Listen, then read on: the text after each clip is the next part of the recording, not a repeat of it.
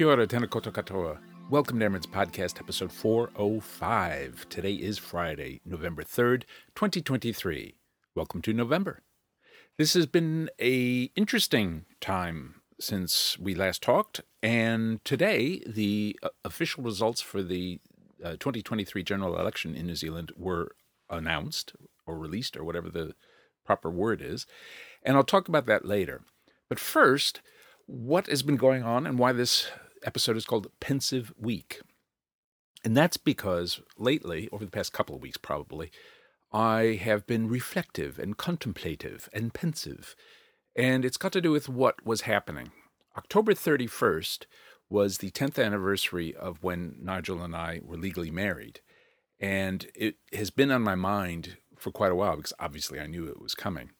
And the main reason for that is that it I was thinking about all the things that Nigel missed missed out on and will miss out on, including our 10th wedding anniversary, although we've been together much longer, obviously.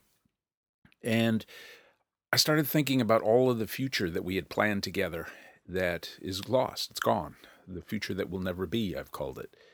And it often made me sad. I cried a lot of times thinking about it. But the thing of it is that after four years, it I don't get these um, I don't what you want to call them great big heaving sobs or whatever. It's a sort of thing where I cry for maybe a few seconds and then that's that. But that doesn't mean I don't feel sad when I'm not crying because I certainly did. And one of the reasons as well why our our marriage anniversary is always on my mind is because 2 days later uh, November 2nd is the anniversary of when I arrived in New Zealand to stay um, in 1995, and that was the date that Nigel and I always considered our anniversary because that's when our life together actually began. And of course, that anniversary was yesterday, and that was the 28th anniversary of when I first arrived in New Zealand to live. So it's a lot of history, and a good chunk of my life has been spent in New Zealand. And most of that, obviously, was with Nigel. And it it's the sort of thing I think that a lot of people can't understand unless they've gone through it, which is not meant to demean people's ability to understand things. It's just, it's a simple reality that unless one has experienced a deep sort of loss, it's almost impossible to understand what it's like. And I've experienced other losses in my life, friends, family members, and so on. And none of it was as profound and deeply shaking to me as losing Nigel, and as difficult as it continues to be four years later. But nevertheless, it's not like that all the time. On uh, November 2nd, Facebook gave me one of its famous memories, and it turns out that a year ago, I was working on clearing the bank of weeds, um, you know, the bank on the side of my property in, in the back. And that that particular day, I assemb- I did some more clearing, but I also assembled some planters I ended up not using. A year later, the bank is absolutely fully overgrown again because I wasn't able to do much of anything because the weather has been so shocking in the years since. And as a matter of fact, today it's hosing down rain. So that's yet another example. Eh, although tomorrow is supposed to be better and um, Sunday as well. But the the point is that I go through these bad times from time to time, and lately it's been a, it's been a real struggle. But it's only part of the picture because a lot of what I go through on a, any given time is perfectly ordinary and even boring and mundane, which is why I don't talk about everything because it's just not that interesting, even to me. But there are times, and the past week or so, 10 days, two weeks, whatever, has been such a time when things can be really quite overwhelming emotionally in particular. But I also know that I'm going to get through it. And the thing to do is to just relax, let the emotions play out, because suppressing them doesn't do anything good. It only makes things worse. Because in my experience, trying to suppress emotion or not feel sad or, or, whatever, to try to force myself to feel differently than I really do, or to not cry if I feel like crying, only intensifies the emotional reaction and it can burst out in an un, in unexpected ways not long after. And it's not worth it. It's not worth doing that. It's it's makes much more sense to just experience the emotion write it out and then move on in the day. And that's that's what i've been doing for most of the, the past four years. Now, today, um, in a little while, actually, I'm leaving to go over to my brother in law's house because his daughter, my niece, is back in New Zealand for a short visit. She's in the UK on her OE, overseas experience, which is uh, sort of a rite of passage for a lot of young New Zealanders. They'll go overseas to live and work for a time and then eventually, usually, come back to New Zealand. Now, if a young New Zealander wants to go to Australia, they can live and work there indefinitely without having to get permits and visas and all that sort of stuff. But to go to the UK, they do have to have visas and permits and all that kind of thing.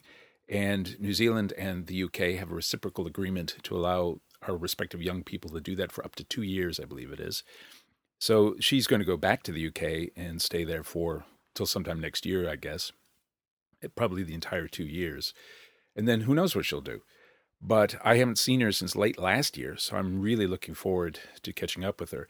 Her and her sister used to stay with Nigel and me at our house in Auckland's North Shore whenever there was uh, during the school holidays. And so we have a long history together. And I'm really looking forward to seeing her because like I said, it's been it's been the better part of a year. So that is the exciting thing that I'm up to later. And if I'm seeming to be rushing a wee bit, it's because I, I want to get over there. And that is the day I've got planned. But now, one of the reasons why I decided to record today, as opposed to my usual Wednesday or even Thursday, is because I knew that the official election results were due to come out today. The headline result of the official results is that the Conservative New Zealand National Party, the hard right New Zealand ACT Party, and the populist right wing New Zealand First Party will need to form a coalition government together because ACT and National can no longer form a coalition on their own as they had hoped. And the reason for that is because once all the votes were counted, they ended up with uh, National losing two seats, and between them they had 59 seats. Now, normally a majority in Parliament would be 61. However, which they had actually before the uh, special votes were counted. However, the problem is that Te Pāti Māori, the Maori Party, ended up getting two more electorate seats, and they were they didn't get enough uh, party votes in order to get six seats. So that creates an overhang. Plus, there's a special a by-election rather in the Port Waikato electorate because one of the candidates died before the votes were were counted. And that means that there will be 123 seats in the new parliament. There's normally 120. So you have to have 62 seats to have a majority, and ACT and National together only have the 59. So they have to have uh, New Zealand first in order to form government. Now, there's no way of knowing what that's going to look like when once it once it happens because there are coalition agreements to be negotiated. There are things that National and or ACT have advocated, like raising the retirement age that New Zealand First, especially its leader Winston Peters, is opposed to. So there could be a lot of changes in the in the priorities of the incoming government, and I'll talk about that in the future once we know a bit more about what it's going to mean. But it, it should be a bit of a circus, but it may not be. Who knows? I mean, stranger things have happened than a smooth coalition negotiation with Winston Peters. Not often, but it's possible. Now, you may recall that I said there was something like 579,000 or something something like that special votes. It ended up the final count was 603,257 special votes and which was about 1 in 5 voters was a special vote. Now, special vote to refresh your memory is anybody who registered quite late including on the day, anybody who was voting in an electorate other than the one they live in, and overseas votes. Those are the main categories and it went up, which isn't surprising. The final ter- voter turnout was uh, 78.2% of all el- eligible voters. I think it's eligible, or is that registered? I'll have to check that. I don't know that. At any rate, 78.2% was the final voter turnout, uh, whatever that means. I'll come back to you on that one. But the overall results are that the Labour Party won two electorates that were hanging on a knife edge and they didn't lose any others or pick up any others. Well, actually, they lost two Māori's uh, electorate seats, but they didn't, the general electorate seats, they didn't win or lose any additional ones, and neither did any other party except for National, which lost the two seats that um, Labour won. And National's share of the party vote went down slightly, nearly a percentage point, but uh, Labor's only went up about a tenth of a percentage point, so they didn't do all that well. But the, the gist of the result, the big picture of the results, is that the election was a repudiation of the Labor Party specifically rather than the left in general, because the Green Party did very well on election night. They had 14 MPs, and they picked up another MP as a result of the party vote from the specials. And that means they now have 15 seats in the new parliament, which is a record for them.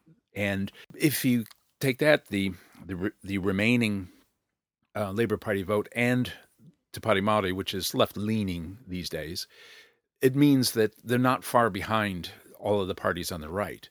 So it wasn't a massive shift to the right. It wasn't a, a great, great sudden rightward shift in, in New Zealand. It was a repudiation of Labour specifically. And that I think is an important thing to keep in mind because some in this sort of scenario, it's very easy to to draw the mistaken conclusion that because Labor lost, that New Zealand has suddenly shifted dramatically right, and it hasn't.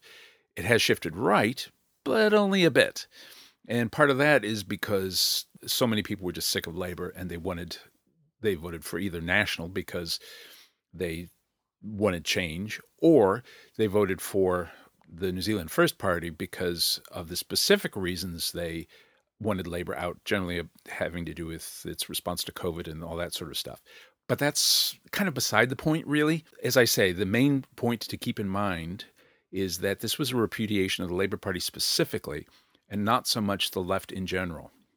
If anything, it could be that part of the part of the reason that Labor did so poorly is is that they ran a centrist campaign, but often center right. They they didn't advocate anything um, of interest to the, to the center and center left. So you could argue that part of the reason that Labor did so poorly was because it wasn't left enough. And but we'll see how this plays out over the next three years. I don't think it's going to go smoothly at all for this three-headed monster, but we shall see. Eh, I could be wrong. I doubt it, but it could be wrong. Now, in a future episode, I'll talk more about whatever it is the coalition agreement comes up with, their, what their priorities end up being, and so on. But at this point, even today, nobody knows. The coalition agreements haven't been struck yet. I mean, I'm sure this afternoon the coalition negotiations will begin in earnest. The uh, by election for Port Waikato is the end of November. But between now and then, on the 9th, I believe it is, the Electoral Commission issues the writ for, of the official results, and then the government can form, and it has to form by December 21st, or Parliament will be recalled without a government. But it's unlikely. it's unlikely to go to November 21st because between the three of them, they'll probably come up with something well before then. We think. There's no way of knowing for sure. But that's where things stand at the moment. And I am quite excited about my uh, late afternoon and evening coming up ahead of me. And I'm going to stop right here so I can go to it. That's it for today. That's it for this week. I'll talk to you soon. Ka kite no. Bye. You can comment on this or any episode of the AmeriNZ Podcast at amerinzpodcast.com, where you can also leave a voice message. You can visit and comment on the AmeriNZ Facebook page, or you can email me with or without a voice message at amerinz at gmail.com.